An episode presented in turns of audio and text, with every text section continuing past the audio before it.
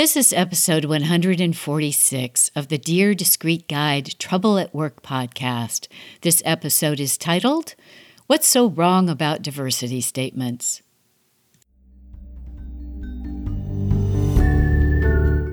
Hello, everybody. Welcome to Dear Discreet Guide Trouble at Work, where we talk about work, working, and how to make work better. If it's work related, we're on it. Who knew talking about work would be this much fun? I'm Jennifer Crittenden, a former CFO and host of the show, and thank you for joining our quest to improve our workplaces. Let's do this.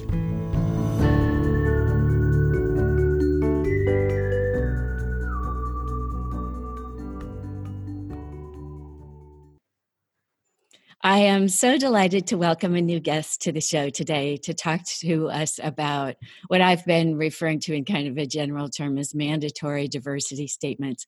And I'll ask uh, Lisa Bildy to correct me if that's not the right terminology. And I'm so grateful to find her. I've been looking for someone to come on the show and talk about this kind of complicated topic, but one that seems to be rearing its head everywhere. And I just hadn't found the right person until I found Lisa. So I'll introduce her. She's a Canadian lawyer who graduated from Western Law School in 1993 and was called to the Ontario Bar in 1995. She practiced as a trial lawyer for a number of years with a small litigation firm uh, before she left her practice to focus primarily on raising her and homeschooling her two children.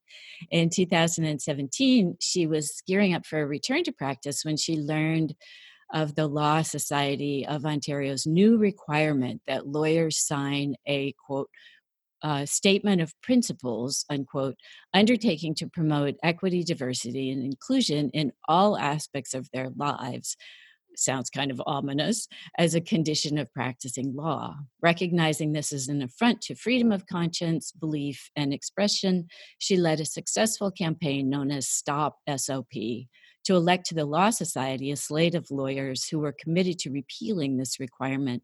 And I think we're going to get a chance to talk about that strategy, which I thought was very interesting. Lisa believes that the protection of individual rights and freedoms is essential to human flourishing. Love that word and is pleased to work with the Justice Center for Constitutional Freedoms, which she joined in 2019 in jealously guarding those freedoms. So, Lisa, welcome to the show. Well, thanks, Jennifer. Thanks for having me on.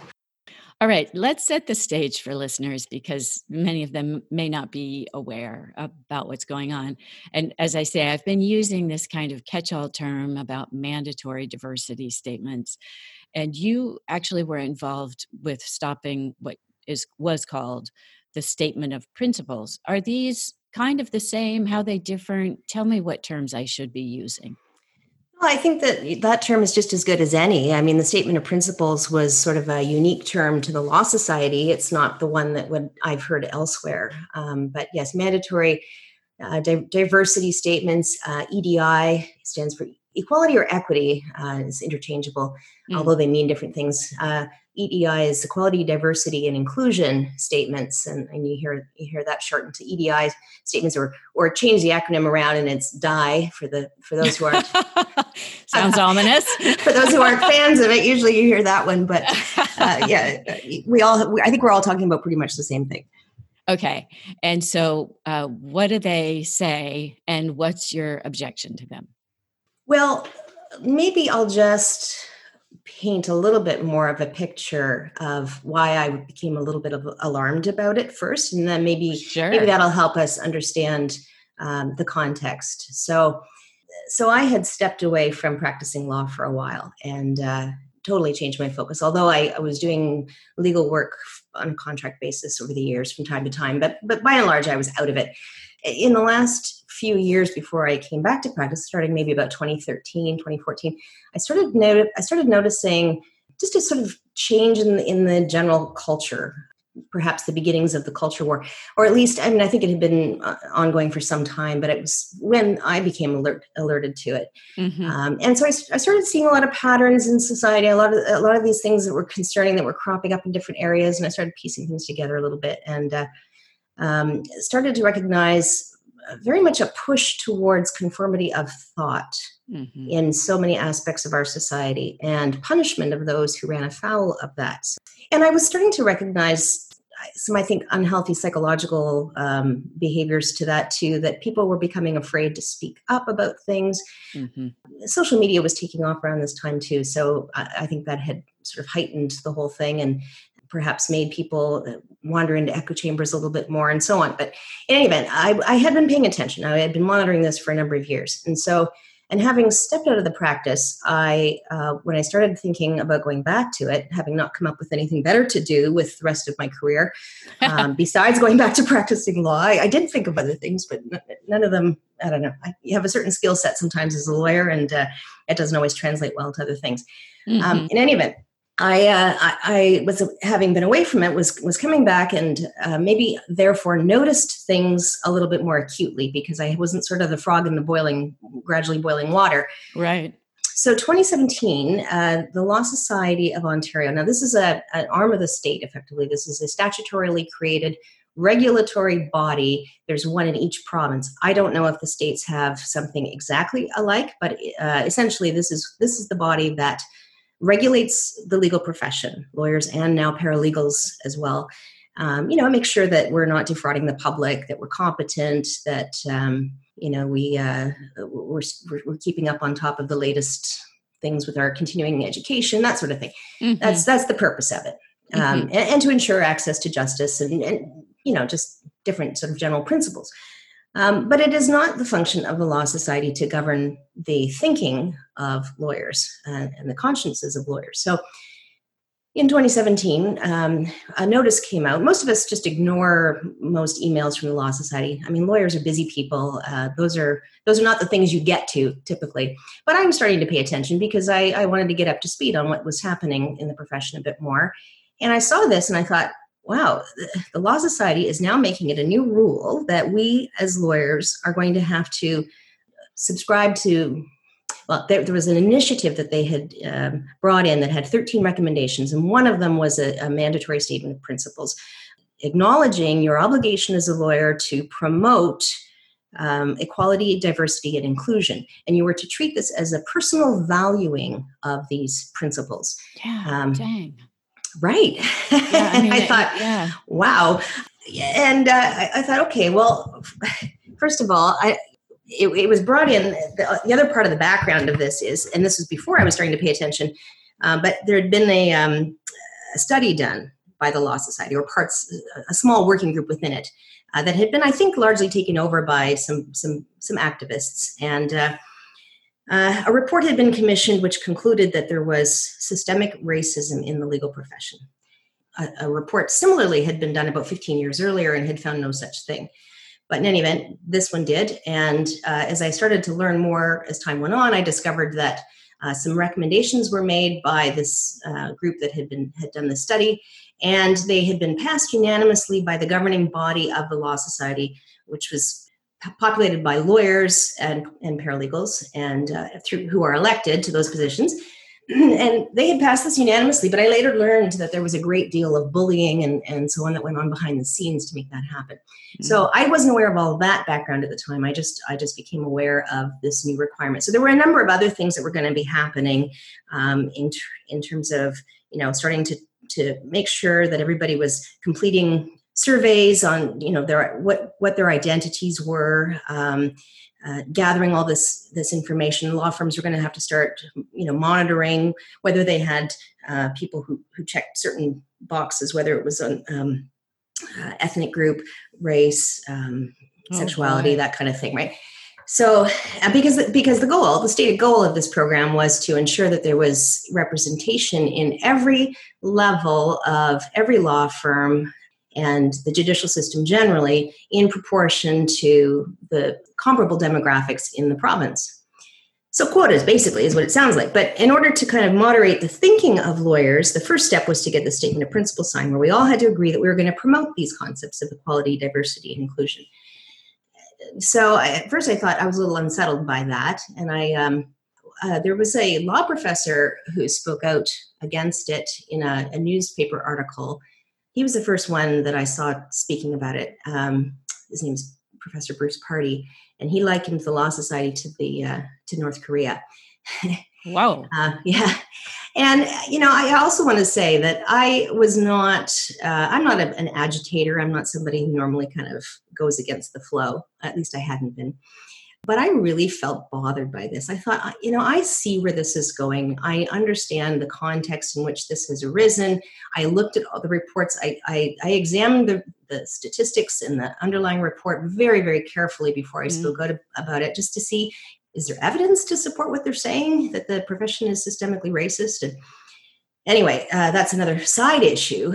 Um, just focusing alone on the on the on the diversity statement, I was I was unsettled by that because even if you even if you agree right. with whatever principles they exactly. are putting to you, mm-hmm. why, why, should your you know your professional regulator tell you what your principles are?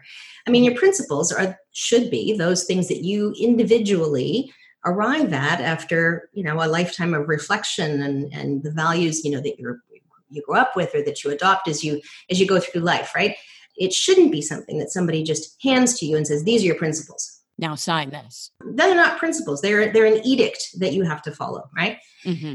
so on that alone i was i was opposed to it. It didn't matter what the words were. It could have been democracy and motherhood and you know i still put i would have had problems with it. Uh, I was a little encouraged that someone else thought the same way as I did by seeing that newspaper article. So I uh, I went I, I, sent out an email to a bunch of lawyer contacts I still had, and uh, one wrote back to me and said, "Yeah, I'm concerned about that too." And he was a trustee of the local bar association, so mm. um, he said, "Let's have a meeting and, and talk about it." Now, n- nobody even appreciated that the thing had already been passed; it was already a rule. and we, we were all just kind of asleep at the at the switch, kind of sure. not not noticing this being swept in so it was it wasn't like we could stop it we couldn't uh, at that point really we thought do anything about it but but uh, we wanted to discuss the implications and mm-hmm. so um, i went to that meeting and i stood up and i i spoke much more forthrightly than i normally would on this kind of a thing because it is a very politically sensitive issue yes mm-hmm. uh, you know certainly I think as we are all on social media and on Facebook and so on, we become more conscious perhaps of the opinions that we hold and how favorable they are. And, and sometimes we, we guard our speech as a result of that. Oh, yeah. yeah. I actually, uh, to be perfectly honest, yeah. Thank you, social media.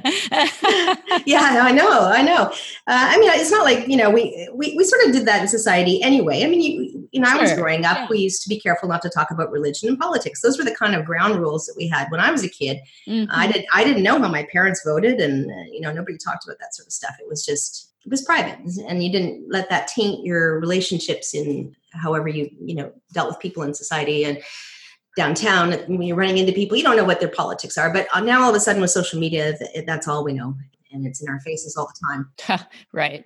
Uh, okay so carrying on uh, speaking up at this meeting actually encouraged some other people as well to speak up and, yeah. and many many of us then there was probably about five or six of us that met afterwards in a boardroom and talked about what could we do about this? We weren't sure where it was going to go at that point uh, we had a number of meetings and, and we thought, well, let's try and alert the profession to this because people don't know what's going on. We, we only kind of stumbled into it ourselves. So we put a website up and the SOP, Statement of Principles, um, we, we, went with a silly little name, Stop SOP. Mm-hmm. oh yeah, Stop SOP. it took on a life of its own over throughout the, uh, the rest of the story, which I'll, I'll, I'll, let it unfold, I guess. You can stop me if you want, but it, I, I do think that the story is a big part of what people are going to want to hear because there's a there, there was a method to this that was successful mm-hmm. if you're interested in pushing back on these. Uh, so we tried to alert the profession through um, some informative essays on our site that we several several of us had written to say where these initiatives were coming from. What, it, what does it really mean? What are they asking of us? Is it what is uh, what it appears on the face? And we concluded that no, it was not, and that and that in fact our law society had been hijacked by some some activists who did not have the best interests of the profession at heart. That was our, our conclusion on that. Uh-huh. So we did a lot of analysis about that, and we uh, thinking that nobody really wants to stick their head up above the herd and have it lobbed off. So we thought, well, let's put up a web page, like uh, part of our, our site, uh, but a, a page where people could sign up and say that they too are opposed to this. And we allowed people to actually be anonymous at first, which probably a third of the people who who said they were in support wanted to be anonymous. but the numbers overall were not great. Um, I think by the end of it, we had about 350 people who actually showed their name. There are 52,000 lawyers in the province. So 350 is a drop in the bucket. Okay. And I will also say that as we kind of went forward with this, one of the considerations in my mind was I don't have a lot at stake. I was coming back to the profession. My right. husband's a lawyer and he was, you know, paying the bills.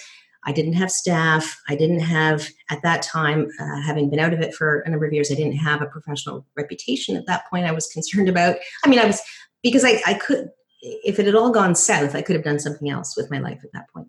Uh huh. I didn't have staff that would have been in trouble if, or lost their jobs if I had to if I got ran out of town or or whatever. So I, I didn't have as much at stake as as perhaps some people did. So even even then, though, uh, as I'm sure many of your listeners will understand, because I don't think that most of us have escaped this now. Um, we're all, we are all kind of growing in awareness of what's going on, and uh, it's impacting many workplaces now, and certainly certainly uh, universities and, and so on are, yeah has been going on for, for quite a while, but but the, the, the ordinary workplace is experiencing it now too. So I, I know everybody knows what I'm talking about. And I myself was hesitant when I put my name on that list uh, because I thought, oof, do I really want to stick my head out, uh, out there and, yeah. and and be one of those people? Yeah but I did, and I'm glad I did. But it didn't change anything. You know, we put some ads in some legal publications and said, you know, uh, this is what's going on. Let's resist. Don't sign your statement of principles. If we all push back on this, what are they going to do? Like, just don't don't check the box on your annual report to say that you have completed the required statement of principles. And and by the way, the Law Society had said, look, we'll give you guys a couple of years to kind of get re-educated, as it were and then we'll start imposing the penalties. So Re- it's like return for regrooving. yeah. Yeah. Right. Let's get you. Let's give you a little time to get your head on straight the way we think it should be. Yeah. Right. get your thinking straight. And then if you're not going to go with the program, then there'll be um, progressive discipline. They said. Wow. Now, they, they did walk it back as we got further into this dispute and then said, well, okay, there won't be any consequences. But at the outset, it was frightening, actually, mm. to think, I have to sign this or I'm going to lose my license to practice law. And nobody likes to hear from the Law Society, right? Like, you know, you don't you don't want to get that little uh, white letter. Oh. Personal and confidential from the Law Society that somebody's complained about you there's always that little bit of fear with your regulator because they have the power to take away your livelihood. Mm-hmm. And and so this this was this was ominous and frightening. We, we didn't we didn't manage to convince anybody, and in fact, that very very first year we were still kind of trying to educate people, but we learned that 97.5 or 98 percent of the profession had checked the box on their annual report to say they had complied. Yep. And I thought, oh, what do we do with that? I mean, yep. you're, you're, all, this is the year it doesn't even matter. This was the year you could have pushed back and you could have done something about it and, and you didn't. Yep. So that was discouraging. And I will say, I mean, I, I was very disappointed because these are lawyers, right? I mean, mm, yeah. Lawyers are yeah. supposed to be trained to, first of all, be well aware of what your fundamental rights and freedoms are uh, under your constitution. I mean, we're taught that. There's no excuse for not knowing that. And secondly, you know, as Shakespeare wrote years ago in Henry VIII, I guess it was, first we kill all the lawyers. Mm-hmm. Well, I mean, it wasn't because they were overbilling. It was because they were the last, the last line of defense against tyranny. That was the context in which those lines were. That line was written. Mm-hmm. But we were doing a very poor job of, of fulfilling that by by just kind of rolling over and and letting that happen. I thought. Mm-hmm. Uh, I'm sure there was much disagreement. But as I later learned, there were a lot of people who just felt, quite simply, felt cowed by all of this. They just didn't think that they could rock the boat, and uh, uh, and that's frightening to me too. So um, this was not having much success. Just trying to let people know what was going on. So there was going to be an election one year out for the governance of the Law Society, and we decided, you know what? Let's put together a slate of candidates to run on a position of getting rid of this statement of principles. Mm-hmm. I held a workshop, um, invited all the people who had signed our list, kind of put the word out about it. And then I put pressure on people at this meeting. I said, you know, we need to, uh, by the time everybody leaves today, I need at least 10 people who say they're going to do this. I think we maybe had nine, but it was, it was lovely to see people yeah. And I say, you know what, I, I didn't think I ever wanted to do this. I just sure. kind of wanted to come and talk to like-minded people, but darn it, I'm going to, I'm going to put my name forward. Wow. We ended up with 22 lawyers and one paralegal who would go forward on this slate. Mm-hmm. So then we entered into a, a very nasty campaign, and uh, not by us, but uh, our opponents came to the conclusion that we must all be racists and bigots because we were opposed to this mandatory diversity statement. Yeah, that's the that's the yeah, that's exactly the It could be the only reason. yeah, right. right. They could only be that, right? And that's the club that they come back and hit you with. But they do. So, yeah, they do. Go, and, and, yeah, and that is the reason why people don't want to stand up and fight it because sure. who the heck wants to be called that? Mm-hmm. Uh, who wants to have the reputation sullied in that way? Well, nobody, nobody does. Mm-hmm. And so, and that's why we're in the place that we're in today, which is because most people have just said, you know what, I'm not going to risk it. I don't want to, I don't want to put my neck out there. And, and, uh, um, I'm just going to just go along with the program. But that's the problem is that nobody wants to stand up to that. It's like this big progressive juggernaut and, and it's coming for you. And, uh, and you better get in line and do what you're supposed to, or um, your, your reputation's at stake.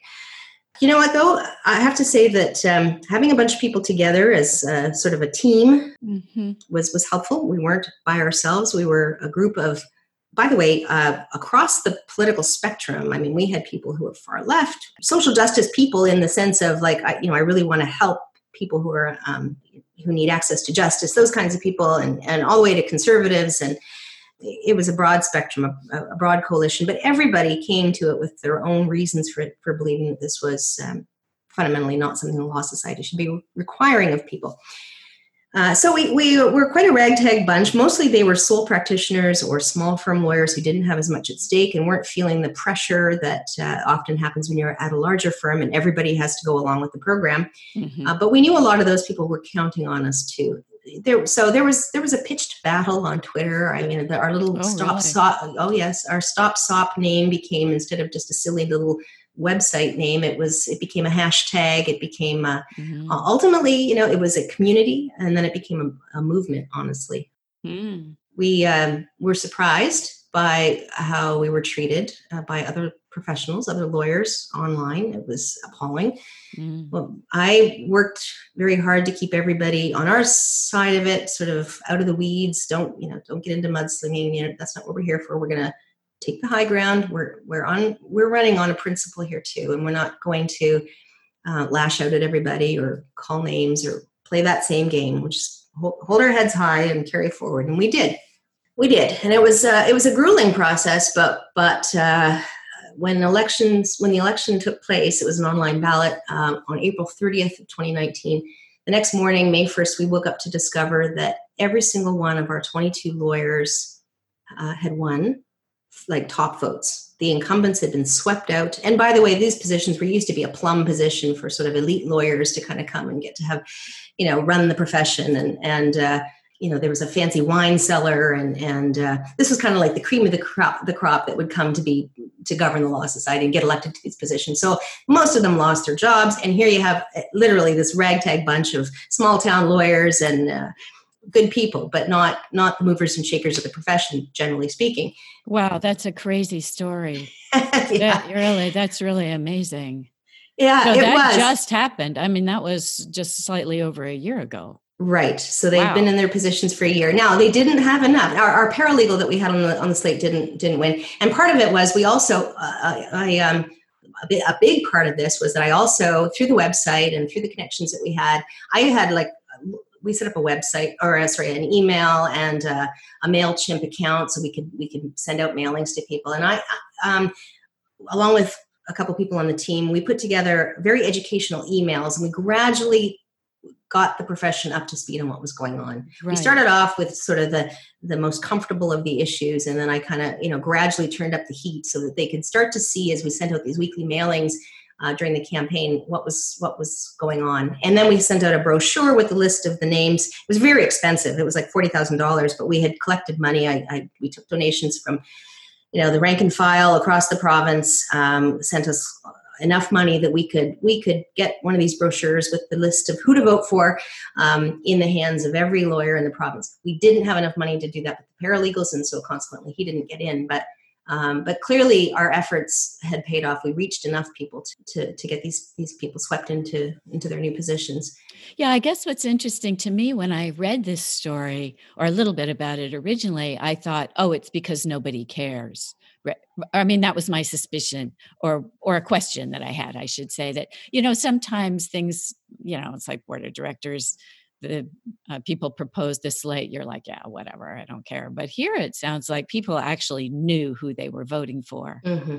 I see. They absolutely did. Yes. Um, I have to tell you, like, uh, you know, we got a lot of, well, I was the person reading all of the emails that came in. And after we sent out mailings to the whole profession, I mean, there were a lot of people who sent very angry um, responses. I mean, hate filled, um, accused us of just the worst things, you know, that we were, I, I, don't know, I don't even want to say it. It was just so hateful. And, you know, I, I you start to kind of just see it for what it is after a while. Like that would have, some years ago, just, I, I, I don't know if I could have withstood it, to be honest, but, mm. mm-hmm. but somehow you just, you, you realize that if you don't stand up against it, it's, um, the consequences of that are, are probably even greater. I, at least that's the point I had come to in my own mind. Um, uh-huh. But, but, but what kept me going too were all the emails that were just saying thank you so much for doing this and sending us money and you know and afterwards my goodness the number of people who wrote and said that it was literally an existential issue for them they didn't know if they could continue to practice law if, if we hadn't done this mm-hmm. um, yeah, you know you, you realize like we were the front guard. We did sort of withstand the slings and arrows, and mm-hmm. um, but there were an awful lot of people who were behind us. And so the number of people who, as I said, like about 350 put their names out there publicly. Uh, but and again, nobody really hardly ever votes in these elections, right? Because, like you said, oh, nobody cares. So, uh, right, but but we ended up having probably about over 5,000 people voting for each of our candidates. Now, you don't have to vote for all of them. And so I don't know how many people in total voted, but there was a concentration of votes with our with our group. Uh-huh.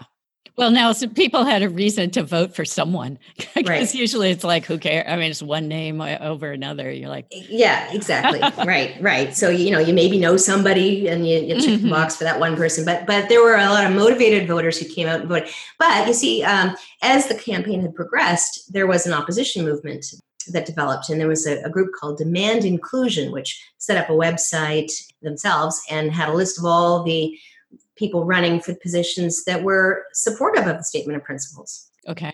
But now they ended up with more of those people than were actually the positions. So they kind of watered, you know, that was a strategic mistake on their part. We we had a uh-huh. concentration of, of people you could vote for, but not we didn't split the vote, whereas they did. So they'll be smarter next time, but they were taken aback by what we had done and also taken aback by the fact that we didn't cave to the pressure.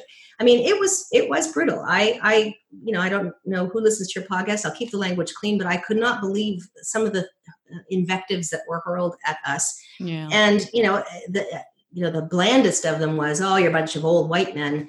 Um, and well clearly i'm not a i'm not a man but, but those of us who are from minority backgrounds or were women or were young uh, were just completely dismissed as tokens and and and uh, oh.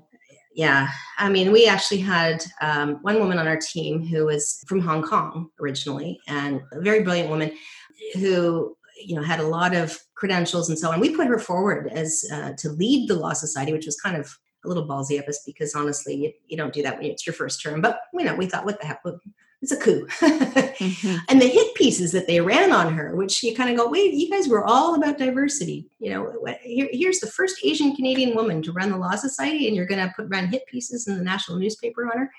Uh, it was unbelievable.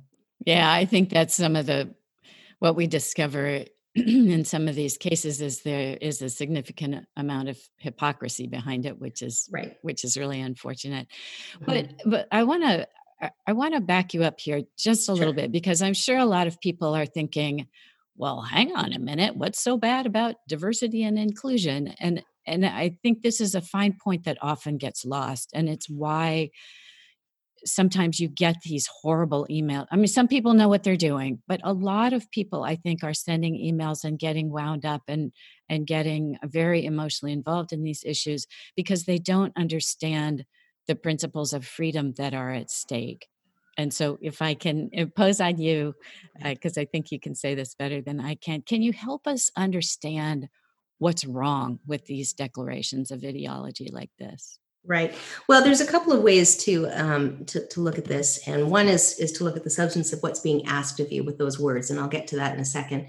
But on the principle of you know having your own thoughts, I mean, this is something that I, I think both the United States and Canada uh, in our constitutions have recognized our, our fundamental freedoms. You have the right to your own opinions, your own your own thoughts, your own beliefs. You know, your country was uh, the United States was forged on people coming from countries where they were persecuted. You know, a lot of people uh, and continue uh, both of our countries. Uh, people come from from horrible places or experience you know, religious persecution or, or you know other uh, violations of human rights, and they come to North America thinking that they're going to be able to participate in a um, liberal democracy where individual rights and freedoms are protected. You know, I, I always like to say that when we're protecting minority rights, we're protecting the rights of the individual, and that's the hmm. smallest minority. And so when when people say, well, you know, if you're if you're a person who's all about freedom, well, you you don't care about minorities. Well, no, no, that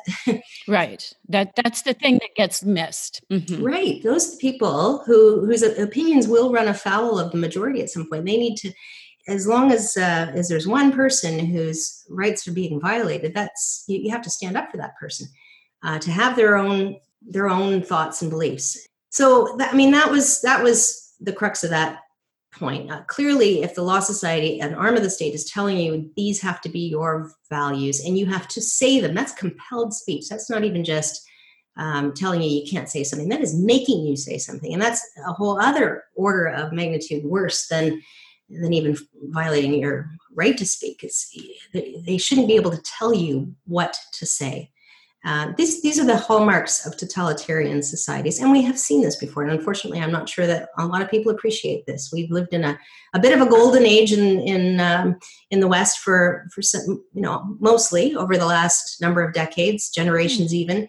And I don't think we necessarily um, appreciate just how fragile those freedoms are, and how, if you look at a historical context, they're really just a blip on human development and, and evolution over time. Uh, we've not had that kind of freedom hmm. in most societies since since we came together as uh, as communities um, of individuals. So, anyway, I you know I, I just those those are things that are worth fighting for all by themselves. Those principles, I believe.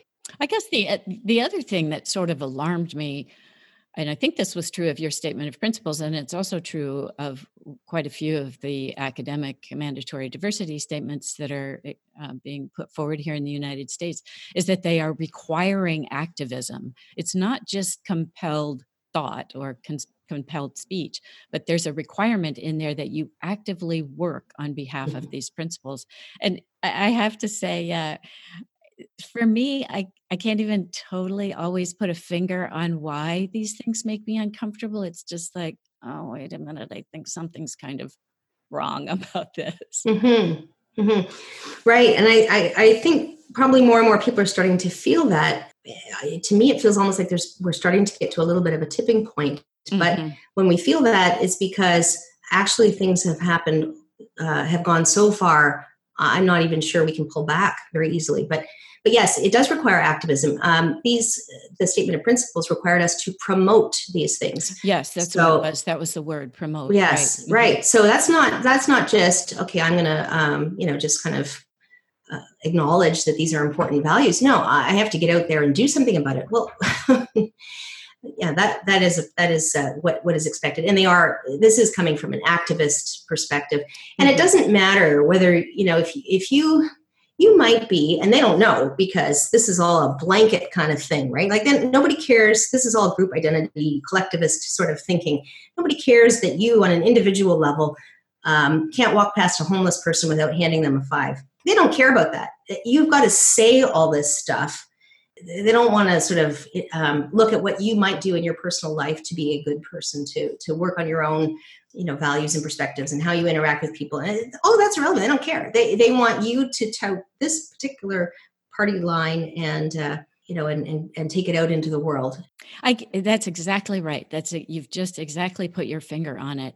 It's not that i object to these ideas, or, or, people may or may not, right? But I think mm-hmm. a lot of us totally support the values that go behind these kind of efforts, but we don't want an employer, or in this case, your law society, to have the right to to strong arm you into that that the, now that to me that feels like a step too far right mm-hmm. right right and but then let's also talk a little bit about what these what these words mean because they do sound nice and i think that part of the reason why they have been this has been so successful mm-hmm. in in taking over so many uh, parts of society is is that when people don't know what what they're really pushing for it's it's you know the the default is social justice because it sounds nice. They sound like nice words. And how yep. could you possibly be opposed to those things?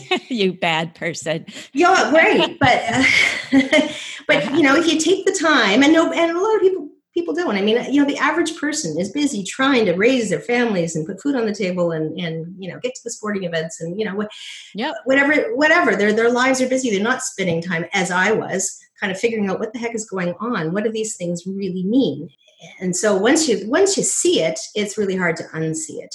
Okay so take the word diversity for example. Listen i think diversity is wonderful. I was always the kid in school who when there was somebody who come from a, a different place um, I, I was the one who like welcomed them into the circle and and you know mm-hmm. i also love learning other people's opinions on things i um I, I, like hearing different perspectives. I like having conversations. I find it harder to do in the last few years, to be honest, because everything has become so um, so polarized that there's a hostility that underlies so much of those conversations now, which make it harder, I think, to be that you know to to enjoy those exchanges of ideas in the same way. But we're not talking about that. We're not talking about accepting different viewpoints and different perspectives and and and recognizing that perhaps people from some identity group might have a unique perspective on something. Um, for one thing, that alone is a bit unfair to suggest that because you happen to check a particular box that this must be your viewpoint. And I think uh, a lot of people who, who are, you know, um, an ethnic minority or um, a sexual minority uh, are, are, assumed to be far left uh, activists. Well, guess what? They're not. Mm. But but those people are not welcomed into this concept of diversity and and this is very evident if you start seeing that you you, you see it everywhere uh, so for example as i as i mentioned the woman who was uh, an asian canadian uh, immigrant um, didn't ch- she checked the boxes uh, that you would think would make her a diverse person but they um, didn't like her politics didn't like the fact that she was against a compelled statement of principles and so she was vilified Mm-hmm. Uh, even by the roundtable of diversity associations that uh, whose mandate had been all along oh we've got to get more minority people at the table well here we are putting her forward as the leader of the law society and and that's not good enough because she doesn't have the right politics mm-hmm. uh, so so diversity doesn't really mean that we want to have a lot of opinions. What we really want to have are a whole bunch of uh, ideologues or activists who all share the same politics and that's what we mean by diversity.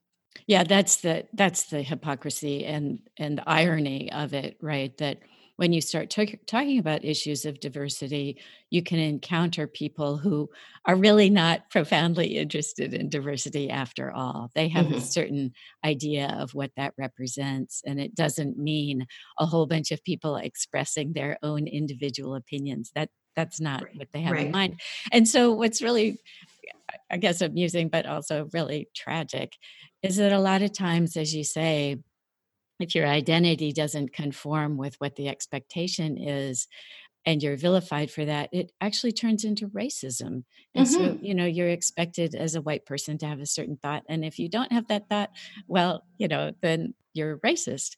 And so, if you're a black person, you're supposed to have this idea, and that's also racist. So, mm-hmm. I, it's just it's a mess. That that's for sure. It is a mess, anyway. and and it does come from a place. And and people might be saying, well, you know, come on, where what does all this stuff even mean? Like, where's this coming from? How did everybody kind of get to thinking this way? Well, I'll tell you. Um, if you haven't been to university in the last 20 years, you're yeah. not going to be aware of this, perhaps. But there has been an increasing teaching uh, and in fact monopolization now of the institutions with um, critical theory which i only came to learn about myself in the last few years i, I went to law school before a lot of this stuff did come out of law schools um, especially the critical race theory oh really i didn't know that Yeah, it actually did. It um, uh, sort of in the late '80s, um, early '90s, and that was kind of when I was, you know, just finishing law school. It didn't ha- hadn't quite seeped into everything yet. Uh, it was coming, but I so I got out before then, and so a lot of that stuff was kind of foreign to me. But critical theory, uh, and and there are other scholars who, who do it. I'm not a scholar, but scholars out there now, kind of examining this, who would do a much better job of explaining it than I. Um, but it essentially is a way of looking at the world through a power lens and it's it is destructive it is not meant to make society greater it is meant to tear it down and put in a new paradigm it views every human interaction and all discourse through this very simplistic binary um, zero sum game of oppressor versus oppressed. You fit into one box or the other and your individual circumstances be damned. And that's why you know you hear this this kind of talk like all all whites are racist, but black people can't be because they are uh, from the uh, oppressed group, and so you know, racism has been redefined from what those of us who who grew up, um, by the way, thinking that Martin Luther King Jr. was to be emulated and had the right idea and modeled our lives on that. mm-hmm. um, that is actually not the way to think about race now. You're supposed to. There's this uh, idea now, which has been accepted by these people in starting in universities but spreading out now that it involves a power dynamic as well. So so because it is perceived that or it's part of this dogma that whites have power um, they can only be racist because racism is power. So that that element has to be there.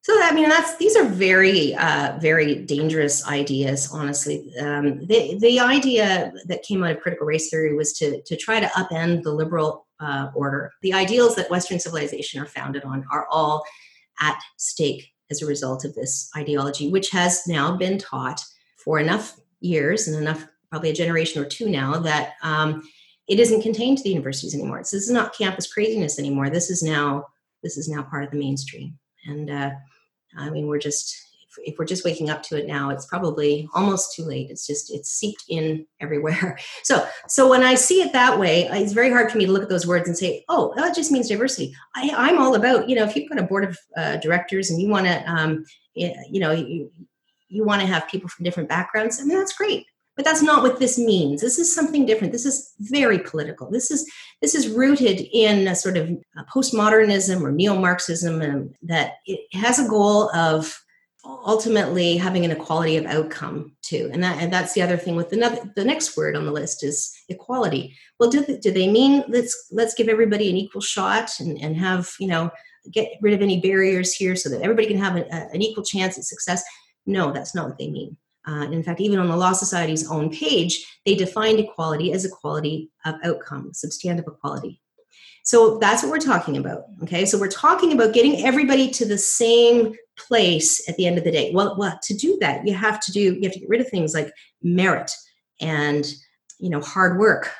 Objective criteria. Objective criteria are all going out the window. There's a quote by Milton Friedman that says, a society that puts equality before freedom will get neither. And a society that puts freedom before equality will get a high degree of both. Hmm. When we focus on equality, in order to get to that point, you've got to stamp out a lot of things um, to put everybody because people are different. Every individual is different. We're all good at some things, bad at others.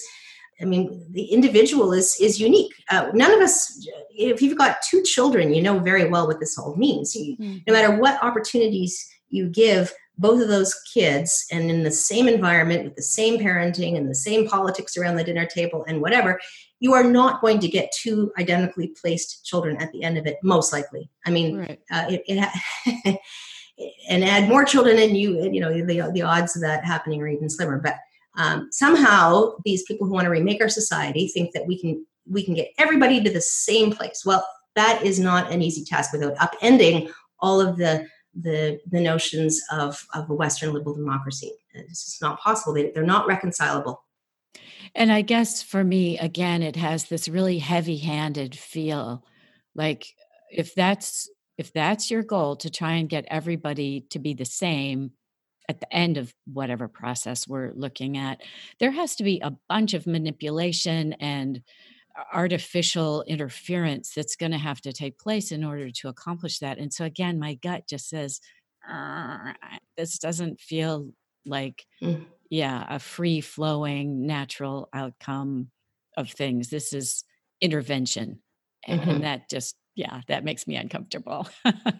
right. And so things that get in the way of, um, of these, the, this sort of an agenda are statistics, facts, mm-hmm. reason, you know the, the, the kinds of things. And, and so as a as a lawyer coming back into the profession as i as i was and looking at the report that underlied this whole initiative i thought i i read it and i went i thought we were lawyers. I thought we we were all about evidence. What what happened to this profession in these years that i was gone that this passes for evidence? It wasn't evidence. It was it was anecdote. It was clearly a manipulation and it was highly political. And i thought that's not evidence of anything. You know again i i am not here to dismiss the fact that there are still racism in our society or sexism or other things. Those things uh, are unfortunate and and we should work to rid ourselves of them. But but the things that are put forward are they just they don't make sense. If you're sitting there going you know you look at this and you think oh that doesn't make sense. Well it's because it's not meant to make sense and it's not meant to be based on facts or evidence. It's meant to be political and it's meant to uh, give cover to you know sufficient cover that maybe nobody will notice as they sneak in something that means something entirely different. Uh, james lindsay who's a scholar on this issue and has been bringing a lot of this stuff to light. Yeah he came, he came on the show. Oh did he? Oh yeah, good. last, oh. last fall i think yeah. So he was mm-hmm. very helpful in helping us understand the difference between liberal democratic values and the social justice values and how this okay. is all, how that that's all changed yeah so the, uh, that was a lot of fun Oh, good. Well, then I don't feel like uh, as much pressure to kind of explain it because uh, you'll hear a much better explanation from Jim. But um, he's described it as a Trojan horse. Mm-hmm. And that's, uh, I think, a very apt description. So, so when you see it, like I said, you can't. It's hard to unsee it, and it is a power struggle, is what it is. it's not just a benign effort to kind of um, bring more people into the fold and, and uh, you know, kind of give a hand up, you know, to to people who who could use it, which I don't have an objection to, but this is something entirely different. Yeah, and I, I'm going to take another run at this again because I mm-hmm. watched it when I was uh, trying to explain it before. So what happens is, or at least as I see it, and and chime in here, Lisa, is you get this distorted when you're going to try and interfere and have these uh, same outcomes for everybody, no matter who they are. The result of that is a racist intervention, right? So you're intervening on behalf of people because of their color. And that's where, you know, me, old fashioned me, I mean, my values were formulated in the 60s and 70s. My brain says, hang on a second that's what we used to object to that that you would treat people differently because of the color of their skin that's what racism means to me Mm-hmm. That's well, where you can see, right? I'm old, and and uh, yeah. Well, I'm, well same, same. I was actually quite shocked when um, when during this campaign, uh, we were accused of having the ideology of colorblindness. Right. And I thought, I thought that ideology. I know. I know what I grew up with, and I remember thinking my parent, you know, I had to do better than my grandparents or whatever, right? Or you know, uh, and and I used to sort of look at them and say, oh, you know, I I'm colorblind. you know? mm-hmm. Apparently, mm-hmm. that's an ideology, and, and that isn't not the post-racial society that we're that we're striving for anymore. Right. Uh, and I don't know how we get past all of this because you see, this is a this is one of those things where the job is never done because if you are you there, there are so it's such a kafka trap that's built into the whole thing. Uh, you can never you don't know what you're charged with and you, you can't defend yourself and you're guilty no matter what. Mm-hmm. and you either you either uh, oppose it and therefore you're showing your white fragility and therefore you you're, you're, evil that way.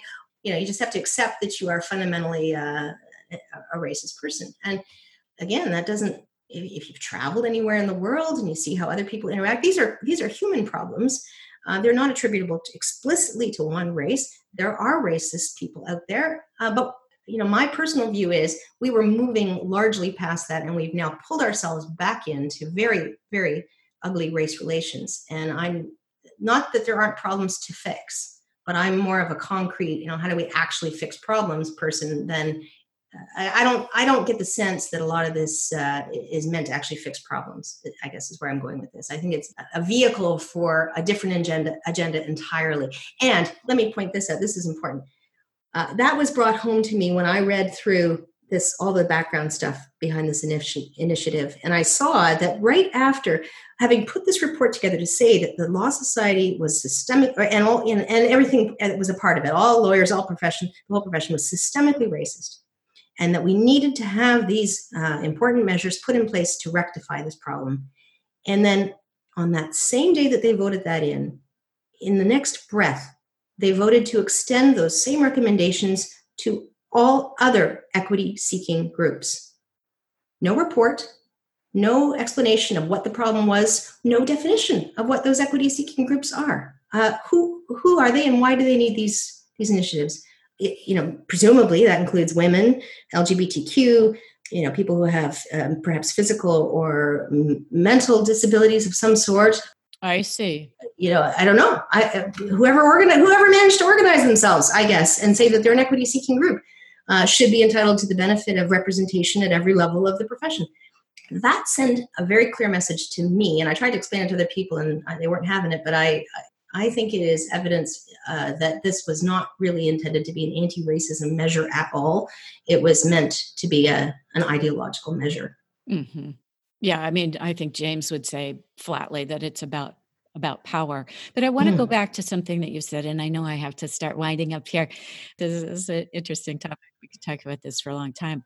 But I want to go back to this idea of whatever you do is never enough because that's partly why I want to keep circling back to this issue because that's what I see happening to people, really well intentioned people who want to put their might behind this and say, yes, uh, we still do have racism. We want to get rid of that. And the more they get into the weeds and work on these issues, they discover no, it's hopeless for you. You can never do enough. You will never be able to say that you're not racist. You can never uh, be capable of stamping out racism. No, not you. And that's where I think people are starting to feel like, well, hang on a minute. This doesn't this doesn't make common sense to me. Right. And that's why I think it's helpful for us to go back to, well, let's unwind what's happening here and go back to principles about freedom of thought and what racism really is, because I think that helps us understand why people have gotten in really in a no-win situation. They just can't they can't get out of it. Mm-hmm. I had this example here of my professor friend who tried, you know, very gently, very quietly. You know, he was given one of these uh, mandatory diversity statements and he started studying it because he's a thoughtful guy and he started trying to raise a couple of points, really pretty minor, about how these statements might not be working quite the way they thought and that there might be some troubles. And and he said you know i was basically immediately shut down like shouted down with long explanations about how he didn't understand intersectionality. And and he said well that raised my concerns even more as well it should right if you can't even raise the the smallest tiniest question about this mandatory statement something's wrong with that right right right uh, well i mean I, I, think people are starting to feel this very acutely now as we see people getting picked off who um, one by one who have run afoul of this um, ideology and are you know were thought or thought they were allies of it i mean it, mm-hmm. it, it right. eats its own um, and, and that's not unusual. I, I always think it's important for us to have a historical context too, and to see. Uh, and I don't think many of us have this. I, I enjoyed when I was homeschooling with my kids to um, to go back and study history again in ways that I hadn't learned it when I was a kid myself in school. And, uh, and that was in a, a, very chronological sort of fashion. And we watched the rise and fall of uh, empires and civilizations. And you, you start to develop a very strong appreciation for for how we can go bad as mm-hmm. as a human species um, and we see similar patterns in different coming out in different ways you know the we, we had the puritans uh, who were who were uh, very um, you know condemning of anybody who thought differently and of course burning witches at stake for perceived transgressions um, we had the um, mao uh, and the cultural revolution in the uh, late 60s where people, and in fact, very similarly to today, the youth were militarized into promoting and pushing a new ideology. And uh, they would, uh, I think they started off probably berating professors, but eventually it turned into brutality and, and horrible deaths. You know, it can get out of hand when this totalitarian streak that seems to run consistently through the heart of man hmm. uh, is allowed to run unchecked. And that is something I think also studying history, you see what how resilient we are as humans. Uh, humans have gone through some horrific things and managed to, you know, pull ourselves up uh, and and carry on as a, as a species. Um, and we forget that too. I mean, yeah, bad things happen, but and they happen to everybody. By the way, I mean, every single person could go back in their family tree and find something horrific that happened to their people. Uh, there's no question about that and probably that somebody in your family tree has been an oppressor too. I mean, it's all right. it's all yeah. it's all there, right? Yeah. Um, yeah. But but you know, we we we should have that historical context. We should understand too how how precious and valuable it is to have, as I've said before, this where we had sort of arrived was this was this liberal notion of freedom. Uh, but it is just ever so precious and and and very much on, on the way out if we don't start speaking up about this quickly and and and pushing back hard um, against this stuff. And I and I know that's difficult when you see the cancellations going on. You have to understand if you're in the business world, if you're a leader in the business world, do not let this stuff into your organization. You will never uh, win at this. You, it will never be enough. It will never satisfy people. You, you know, you're just you're setting yourself up for uh, for this Trojan horse to come in and make a mess of your organization what you need to do is uh, you know just keep keep it out. And uh, don't fire employees when they run afoul of of the, the, the mob. Uh, we can't be given into the mob all the time. The mob mm. is not your friend and the mob will turn on you. And that's another historical example when you look at the french revolution. You know the, there were the uh, the academic types that uh, you know pontificated about revolution um, and uh, in theory. And then there were the ones who took it all to a, a really ugly level and then by the way turned on on the others. The, the, the revolution always eats its children, I, I guess is, mm-hmm. is that the expression? Mm-hmm. Um, so bear in mind, if you're out there in, in the working world, it is not easy now to stand up against the, the juggernaut. But if people don't start doing it, especially if you're in a position not to be canceled, you know, this is just going to wash over us, and, it, and and we may have a we may not come back to uh, a free society again for a very long time. I, I fear. Well, thank you so much, Lisa, for spending an hour with us here to talk about something that's really complicated, but also really important. And so I so appreciate your time. And before I let you go, is there anything that you'd like to share with the listeners, like any place they can follow your work or learn more about this, or any resources or uh, information you'd like them to have? Well, you said you had Jim James Lindsay on your show uh, before, but I will point out his website is newdiscourses.com, which explains a lot of this, this stuff. And it gives you some some definitions. He's got something, uh, what does he call it, the wokeism uh, dictionary. Uh, so you can start to figure out what, what do these terms really mean. So if you're interested in anything I've said today, um, he's more of a source on that than, than I am. Um, I'm just, I'm the practical person who tried to to, to pull people people together and, and and get an outcome that was that was favorable. And I I I'm happy to encourage anybody else to do so and to give you some tips and and uh, and so on too. So please do reach out. You can find me on Twitter at ldbildy b i l d y. Yeah, I'm happy to talk to anybody about uh, practical solutions to um, to pushing back. So that's probably the best place to find me. Great. Yeah. Thank you very much. I really appreciate it. Okay. My pleasure. Thanks for listening, everybody. Well, the pandemic isn't really over, but it seems as though we've moved into a different phase where our lives have a bit more normalcy.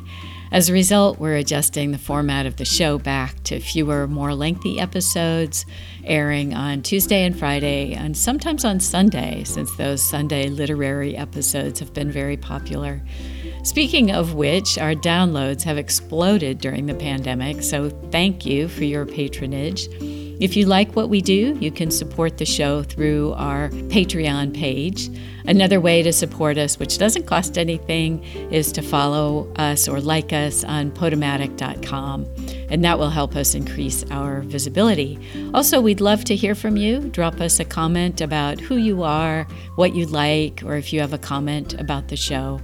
And finally, I also run a professional training company for people who want to advance in their careers with courses on communication skills, executive presence, and accent reduction.